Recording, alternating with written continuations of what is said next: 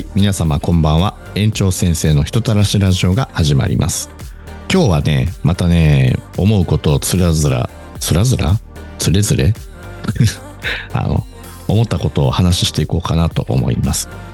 えっとね、前回も話をしたんですけど、ちょっとね、保育業界にマジ疲れてしまって、保護者もそうだし、保育士もそうだし、その保育業界に携わる周りにもちょっとね、疲れてきたので、なんか、もっと生きやすいところに行きたいなって最近マジで考えてます。あのーね、保育業界は助成金事業なので、入ってくるお金がないと出せないんですよ。で、なんか仕組みとしてもね、出した分後で返ってくるみたいなところがあるので、やっぱり一定以上ね、キャッシュを持っとくっていうのはすごい大事なんですよね。でも、増やせないので、もうそこが本当に腹立たしいですね。削るしかない。出すためには。って考えると、やっぱり割に合わないんですよね。何回も言ってるんですけど、その、株式会社とかって営利目的の団体なので、稼いだら稼いだ分自分に返ってくるじゃないですか。それがない。例えば仏教でいう代償の先払いみたいな考え方があるんですけど、何か、まあ、自分の時間なのか、物なのか、まあ、それこそお金なのか、いろいろこう、店に起きるじゃないですけど、何かこう代償を先に払えば後から帰ってくるんだよっていうのが世の断りみたいのがあるんですけど、保育業界はマジでそれがないですね。もう完全にやりがい搾取みたいなところが強いので、その中でもやっぱりこう子供たち可愛いし、未来の日本を背負ってもらいたいっていうの思いがあったので続けてはいるんですけど、やっぱ限界きますよね。だからもう、脱保育園をする前に自分がどっか行きたいなって思ってしまってるので、良くないんですけどね。ただ、自分の能力を、その、考えてというか、まあ仕事ができるっては言わないですけど、学力はないので、なんですけど、保育業界に携わる前は楽しく生きてこれてたんですよ。収入もそれなりにあったし、まあ一番はストレスがなかったですね。今はもうストレスしかないので、国、政治、上はね、下からはまあ保育士、保護者、下ってわけじゃないけど、まあ保護者とか、あと保育業界の周りのこう、業者さんたちとの関わり。なんか、ほんと美しくないにもう一言ですね。なんか、すごく言葉悪いけど、バカの相手は疲れたみたいなところもちょっと感覚としてあるし、なんで多様性が大事だよねって言われてるのに、多様な生き方ができないのかしらねと思って。いいやん、髪の毛の色、黒かろうが赤かろうが青かろうが、その子はその子やし、見た目だけじゃない？まあ、その清潔感とかも難しいとは思うんですよ。まあ、思うんですけど、なんか、そこをチクチク言う場所じゃないやないっていう、もっと大事なところがあるのに、なんでそこでこだわるんかねっていう。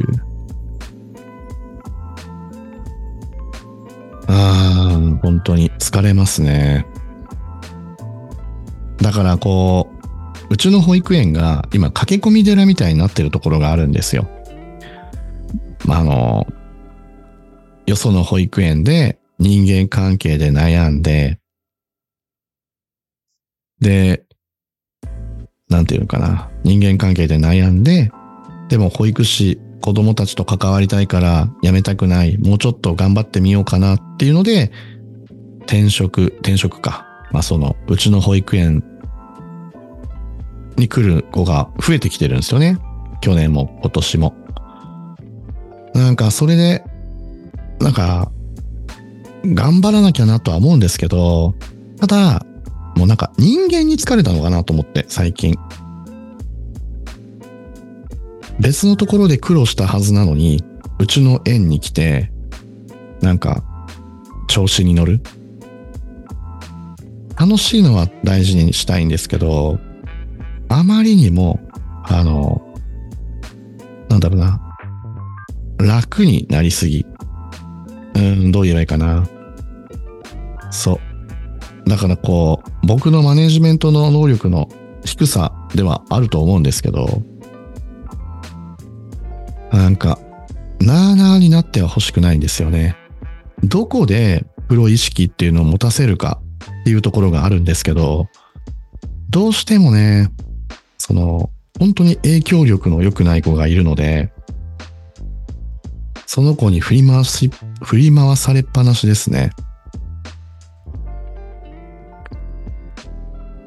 ああ、また今回も愚痴になってしまうので嫌だな。まあ嫌なんですけど、しょうがないですね。前回に続き、ちょっとまだ溜まってる、鬱憤が溜まってるのでね。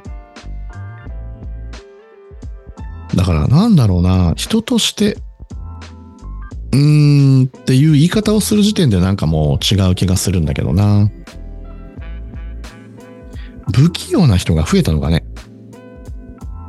楽に生きれるとか、その楽っていうのが何も考えなくていいっていう楽なのか、そうね。感覚の話だから言語化するのは難しいな。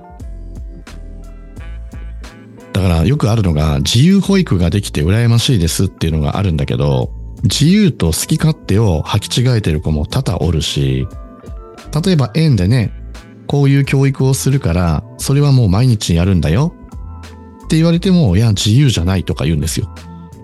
いやー、本当に自由なことがやりたいんだったら、もう俺の代わりに保育園経営してほしいんですけどね。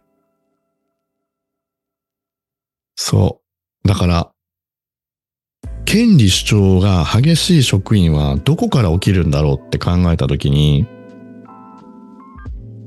やっぱり向いてる方向が組織ではなく、子ですよね。私みたいなところで。で、ね、何回も言うけど、頑張ってるか頑張ってないかの評価は、周りがすることなのに、私はできてますと。頑張ってますと。でもそういう子に限って、他の職員の犠牲のもとに、なぜか作業が終わってたり、っていうのが多いんですよ。だから、本人は締め切りちゃんと守れてる、制作もできてる、まあ、いろいろこう、終わってます、仕事は。だから頑張ってますよねって言いたいのはわかるんですけど、とはいえ、その分他の職員さんが負担を強いられてるわけですよ。もうそれが僕一番嫌なので。で、保護者対応とかの時に、子供を見てない、関わってもいないのに、さもさっきまで一緒に一日見てましたよっていう手で話しかけに行くとか。なのでね、こういうのもよその園でも多々あるんですよ。なんか、そうなると、本当の意味で子供と関わってる保育士がかわいそうなので、これをね、なんか仕組みできないかなと思って今話をしてるとこです。もう現場のね、経験のある保育士さんと相談しながら今やってるんですけど、まあ、なんでしょうね。僕には理解できない。しかもほら、わかるじゃないですか。だから、まあなんだろう。保護者に寄り添いなさいっていう気持ちもわか、ん？保護者に寄り添うっていうのはわからなくはないけど、帯へつらうのとは違うのでね。で、なんか都合悪くなったら、ちょっと園長先生に確認しないとわかんないですって言って逃げるので。だからもう結構大変っすね。その子との関わり。で、なんでそういう子に育ったんだろうなっていうのを見ていくと、やっぱりちょっとね、家庭環境に問題ありなんですよ、幼少期の。問題というかあれだな。やっぱその、どう受け取ったかっていう本人の資質みたいのがありますね。ネガティブに受け取るのか、ポジティブに捉えるのかっていうのがやっぱ本人の持ったものだとは思うんですけど、うん。なので、いろいろこう難しいな。またこれ新しい壁だと思うんですけどね、自分の中で。4月からちょっと気分を改めて新体制でやっていくぞっていうさなかにこういう問題が起きたので、だから、なんだろうな。どうすれば、その、影響力を持つ子を抑えられるか。いい方向に向けさせられるか。ただ本人を望んでいないので、難しいだろうし。うーん。頭痛いな。まあね、おかげさまでいい職員が揃ってきてはいるんですけど、いい職員が揃ってきてるとはいえ、だから心配なんですよ。なぜならば、できる職員は、ああ、もうここダメだと思ったらすぐ辞められるので、だから仕事できる子からやっぱ抜けていくんですよ。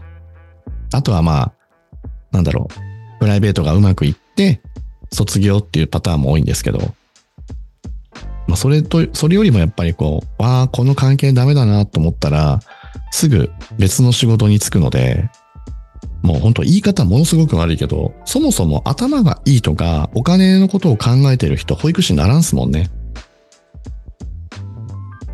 うん。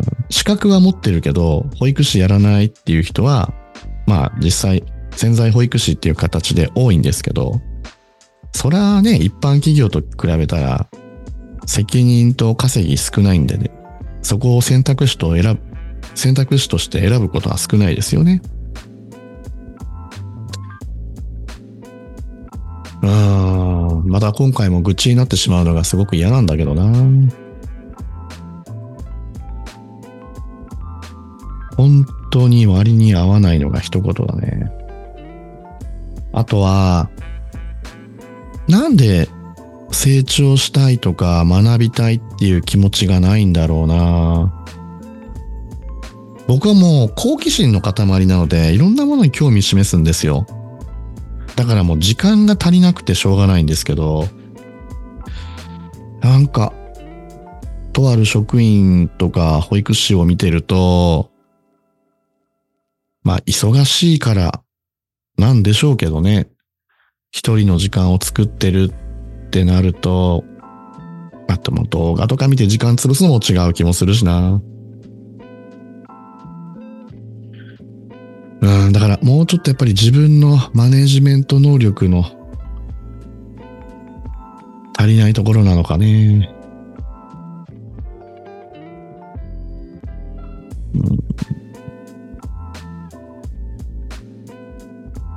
まあだから、なんだろう。まあ、ちょっと言い方を変えるとすれば、期待をしてないんですよね、職員に。今まで期待をしてて、もう大変な目にあったので、期待をするのが馬鹿らしいって考えました。じゃあ期待をせずに、ちゃんとこうやってくれる人だけ可愛がろうと思っても、期待されてないのが分かると、やる気はできないだろうし、難しいな。本当に、かまってちゃんが過ぎるかな。うん、だから、なんだろう、もうちょっとね、よその園長先生たちみたいに、保育士を駒として使えたらいいんでしょうけど、なかなか自分がそれができないので、苦戦してる感じだな。だからその優しさにつけ込んで好き勝手やってるやつもいるみたいなので。ってなるとね、望んでいないからね、楽してほしいとか、堕落してほしいっていうのは思ってないですね。そう。だから楽じゃないな。堕落の方が嫌なのか。うーん。考え方を伝えるの難しいね。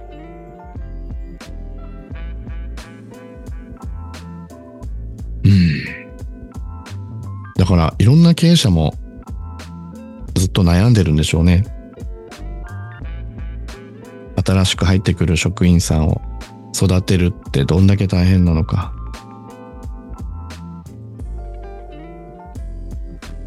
だからね、もうプレイヤーがどんだけ楽かっていうことっすよね。あの、雇われる方がどれだけ楽かっていう。その中で成果結果出したら給料が上がっていく仕組みの方が、まあ、わかりやすいよね。あ、この人できるできないが数値化されるのでね。わあ、保育園でもなんか本当にそういう仕組み作りたいな。なんかもうちょっとなんですよね。もうちょっとでこう、これだーっていうのが出そうで出ない、あの喉に詰まってる感じ、喉の奥に。っていう状態なので、もうちょっといろいろ悩まないかんのだろうね。こういう壁にぶち当たるみたいなところで。とはいえ自分も変わらないといけないのかな。それこそ、なんだろう。親身になりすぎるなよ、みたいな。でもそういう、なんだろうね。トップダウンより横並びの方が今の世代の子たちは響くっていうのは確かにわかるんで、ただね、可愛がり、可愛がる、無償の愛ってないよねって思っちゃった今。可愛がり続けるのしんどいな。だからなんだろうね。職員さんが頑張ってるところは褒めてあげたきゃとか思うけど、あ、そうだね。たまには俺も褒めてほしいかな。そこかもしれないね。おっと、意外と自分が褒めてもらってないから拗ねとるんかいな。まあ、そうね。でも経営者は孤独って言うけど、本当その通りだしな。いや、なので、なんかこう、なんだろうね。もうちょっと面白いことをやってる、ぶっ飛んでる人たちと一緒に過ごしたいな。